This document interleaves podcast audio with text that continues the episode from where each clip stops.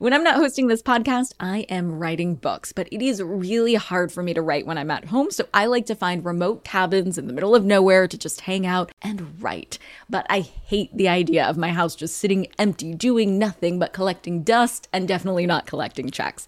And that's why I'm an Airbnb host. It's one of my all time favorite side hustles. Other popular side hustles are awesome too, don't get me wrong, but they often involve big startup costs. By hosting your space, you're monetizing what you already have access to. It doesn't get easier than that. And if you're new to the side hustle game and you're anxious about getting started, don't worry because you're not in this alone. Airbnb makes it super easy to host. I mean, if I could do it, you could do it. And your home might be worth a lot more than you think. Find out how much at airbnb.com/host. Hey guys, are you ready for some money rehab? Wall Street has been completely upended by an unlikely player, GameStop. And should I have a 401k? Because then I don't do it? No, I know. You think the whole world revolves around you and your money? Well, it doesn't. charge for wasting our time. I will take a check like a old school check. You recognize her from anchoring on CNN, CNBC, and Bloomberg. The only financial expert you don't need a dictionary to understand. Nicole Lapin.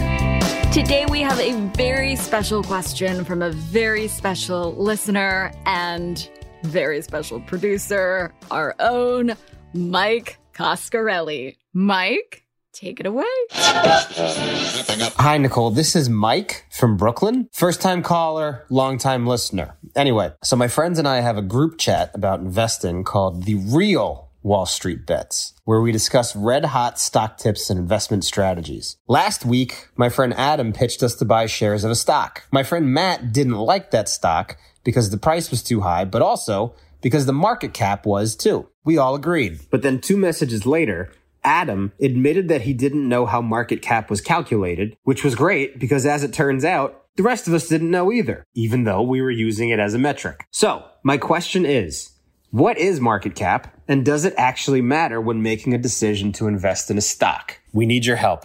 The fellows in the real Wall Street bets, we're all counting on you. So here's the deal. Market cap is a cute little nickname for market capitalization. It's a measurement to help us understand to what extent a company is a big deal. First, I'm going to tell you how market cap is calculated, and then we're going to get into what it actually means and how you should consider market cap when investing. All you need to know right this very second is the big picture, which is that market cap is a number that represents the value of a company specifically from an investing perspective. Before we can calculate market cap, we need to unpack one last jargony term shares outstanding. Here's the dictionary definition.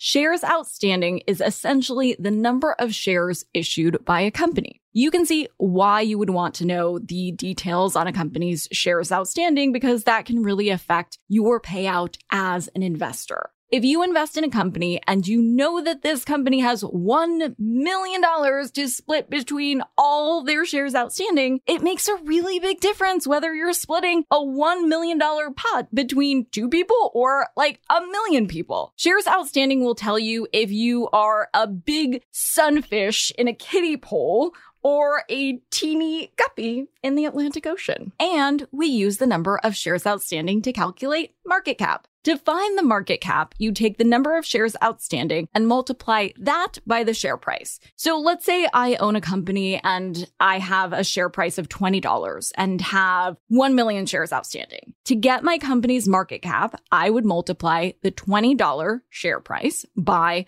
a million shares outstanding and ta-da, we get a market cap of $20 million.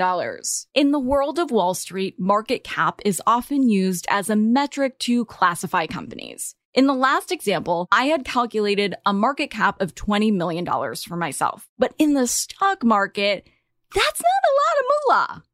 A company with a market cap of under $300 million is called a micro cap or a penny stock. Can you imagine calling anyone with 300 mil micro?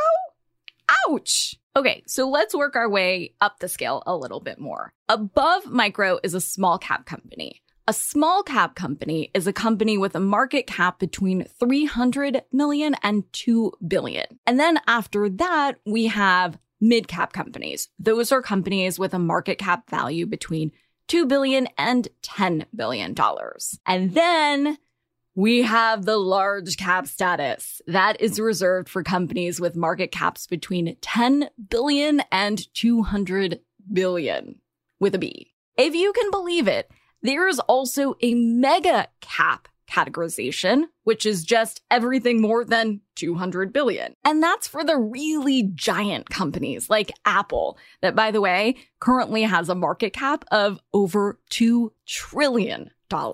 Conventional wisdom is that risk decreases as the cap gets larger. In other words, a larger cap company like Apple is too big to fail. On the flip side, it's generally suggested that smaller cap companies are riskier, but have the most room for growth. Sometimes these things are true, but not always. To those who say large cap companies are too big to fail, I would point you to Enron. When Enron went under, its market cap was $65 billion. Enron is a perfect example of the issue with market cap. Market cap doesn't tell the entire story about the company. That's my issue with people making big investment decisions based on only a handful of statistics that show up on investing apps or Yahoo Finance. You want to be making informed investment decisions based on what the company is going to do in the future. You can't make that informed decision if you're only looking at a snapshot of a company at that one moment in time. You also need to look at its history. So use the time that you would have spent calculating market cap to take a closer look at other indicators that the value of the company is growing like a consistent rise in share price year over year, or an announcement that the company is putting more money into research and development, let's say for a new cutting edge product or service. For today's tip, you can take straight to the bank. Start integrating these dictionary terms into your daily life so that you get more comfortable with the concepts. You'll make smarter investing decisions when you can decode the headlines, but at the very least, you'll also be able to impress your friends with some smart investing small talk, like so and so company is a microcap company now, but I expect its market cap to jump in the next five years. Hey, you'll impress the heck out of them with that kind of stock talk. Money Rehab is a production of iHeartRadio. I'm your host, Nicole Lapin. Our producers are Morgan Lavoie and Mike Coscarelli. Executive producers are Nikki Ettore and Will Pearson. Our mascots are Penny and Mimsy. Huge thanks to OG Money Rehab team Michelle Lands for her development work, Catherine Law for her production and writing magic, and Brandon Dicker for his editing, engineering, and sound design. And as always, thanks to you for finally investing in yourself so that you can get it together and get it all.